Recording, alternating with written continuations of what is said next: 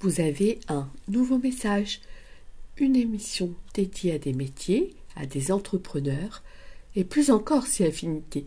Découverte, innovation, actualité, c'est la promesse de ces prochaines minutes. Je suis Christelle Hébert, journaliste de l'âme. Forte d'un long parcours dans la presse écrite, je suis curieuse de l'humain. Qui il est, ce qu'il fait, et j'ai envie de vous le partager. Aujourd'hui, l'émission Vous avez un nouveau message reçoit Aurore Cotrel et Arnaud Beignet. Avez-vous déjà entendu parler de la feuille verte qui donne du bleu? Eh bien, c'est leur rêve bleu. Allez, je vais vous en faire voir de toutes les couleurs.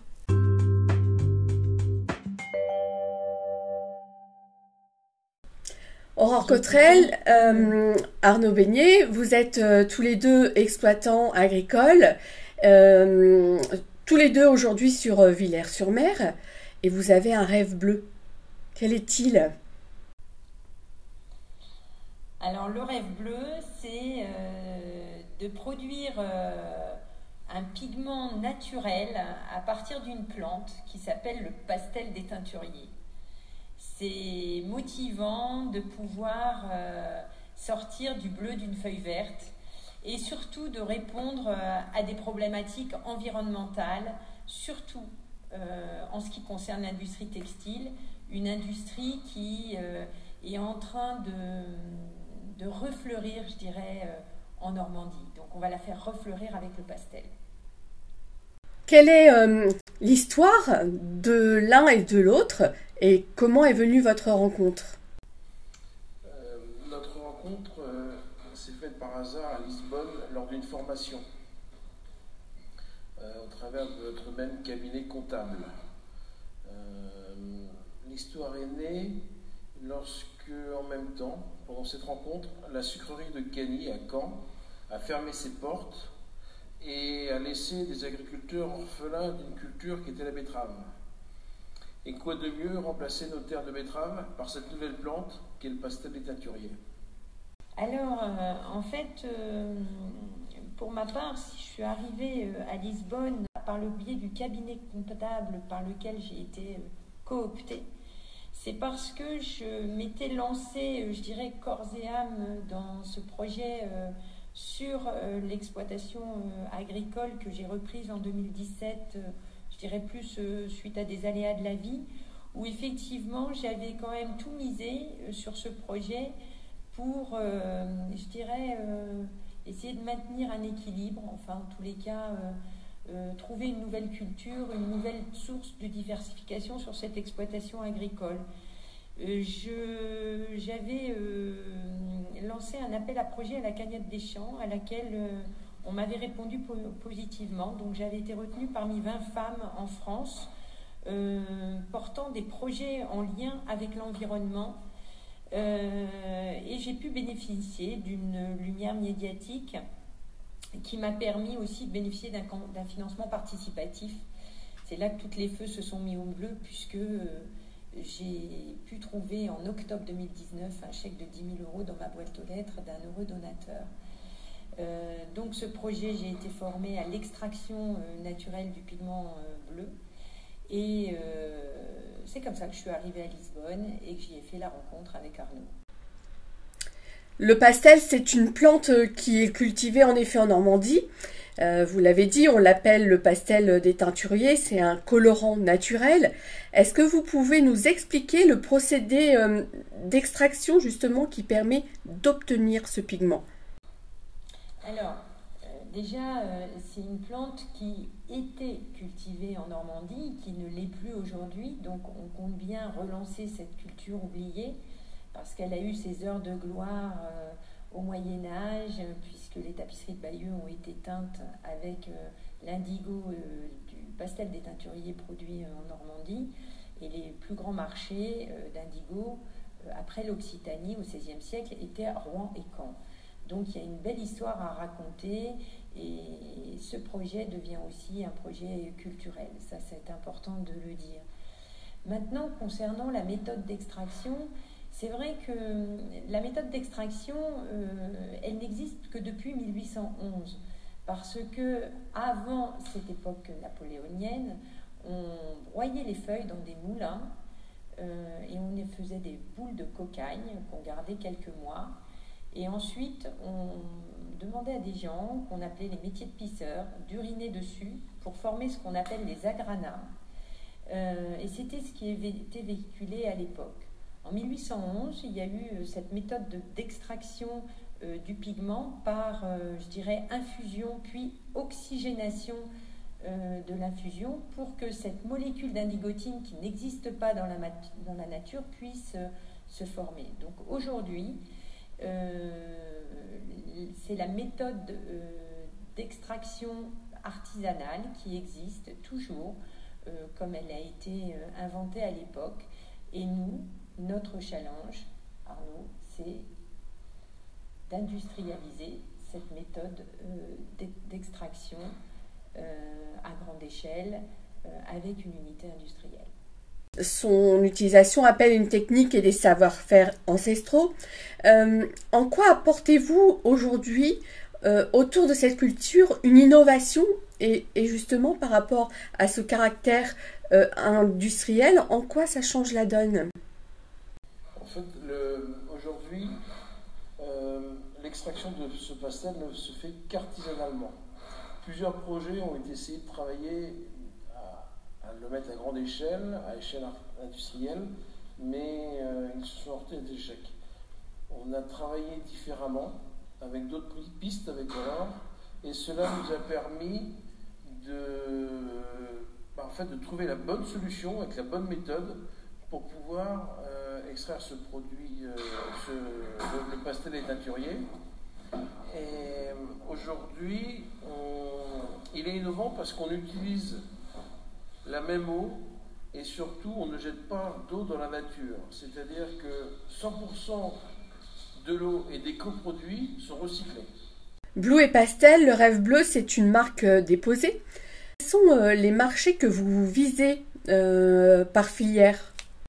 Alors on vise à la fois les marchés du textile parce que ce sont les plus gros marchés aujourd'hui, puisque aujourd'hui dans le monde il y a 800 000 tonnes de colorants synthétiques qui sont fabriqués au monde, qui sont d'ailleurs responsables de 20% de la pollution des eaux.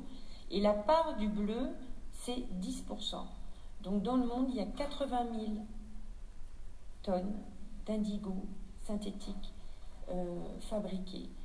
Donc il y a euh, vraiment euh, une possibilité aujourd'hui, à travers les colorants naturels, de pouvoir aller supplanter toute cette industrie de, de colorants synthétiques polluantes et l'idée, c'est aussi de pouvoir, en tous les cas, en démarrant par la Normandie, rendre à l'industrie textile son cercle vertueux, en passant par les colorants euh, naturels.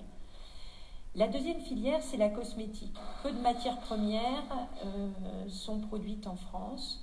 Donc euh, on pourrait effectivement, à travers cette plante, proposer des matières premières actives pour la cosmétique. On a aussi l'agroalimentaire, puisque euh, il y a une recherche de bleu euh, importante, puisque aujourd'hui, en termes de, coloration bleue, il y a euh, les colorants minéraux, bien sûr, issus de la pisazulie, mais il y a aussi la phytocyanine issue de la spiruline. il y a peu de tenues, il y a beaucoup de recherches dans le domaine, et effectivement, l'indigo euh, pourrait euh, apporter une solution à l'agroalimentaire euh, pour la coloration bleue. Le troisième secteur, ça serait la pharmaceutique à partir de la feuille et de la racine, puisque c'est une plante qui a de nombreuses vertus anti-inflammatoires, antioxydantes, antitumorales, cicatrisantes également. Euh, donc il y a euh, bien sûr de la recherche, c'est un domaine qu'on n'a pas encore euh, exploré. Nos matières premières peuvent trouver leur raison d'être dans l'industrie pharmaceutique. Ça, ensuite, ben, bien sûr, cette matière première à l'état brut, en premier, va être destinée à l'art, la décoration, aux, aux teinturiers qui, qui travaillent toujours artisanalement parce qu'il est très beau de teindre avec l'indigo et notamment euh, avec l'indigo de pastel. Il y en a très peu euh, aujourd'hui en France. Et puis, euh, on pourrait imaginer aussi une filière agricole en développant des produits de biocontrôle. Voilà.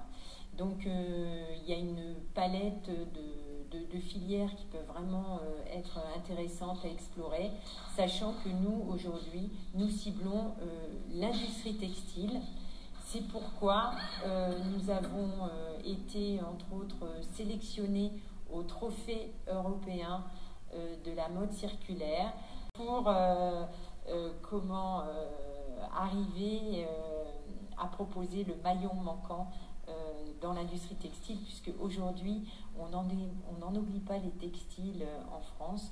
Ça se fait essentiellement à l'étranger et notamment dans les pays asiatiques.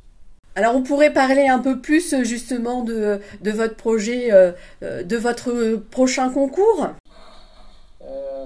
Oui, notre prochain concours sont les trophées de la mode circulaire qui ont lieu à Lille et auxquels sur 200 candidats en Europe, on fait partie des 15 finalistes.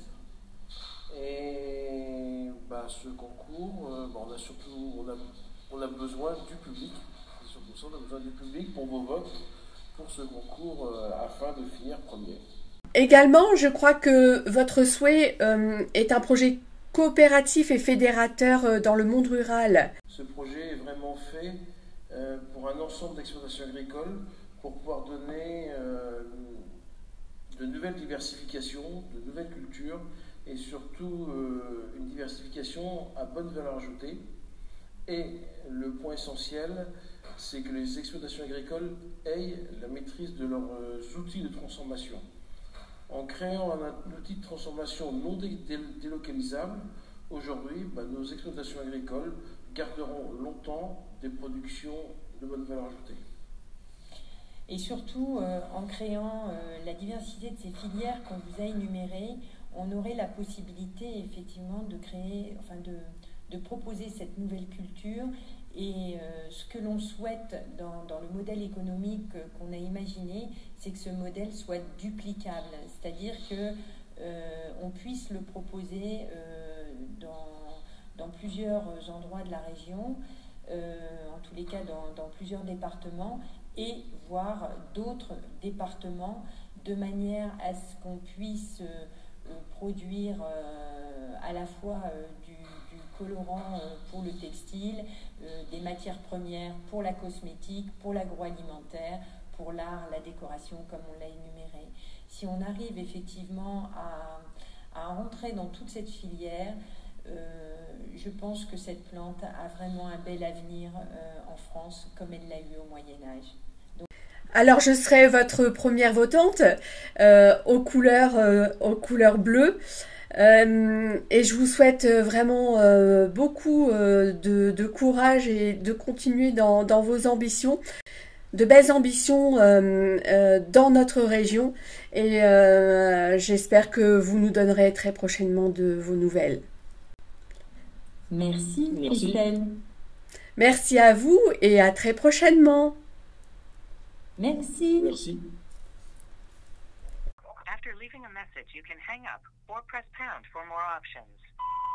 J'espère que cette découverte vous a plu. Je vous invite à réécouter ce podcast sur ma chaîne YouTube et découvrir les autres sujets de Vous avez un nouveau message.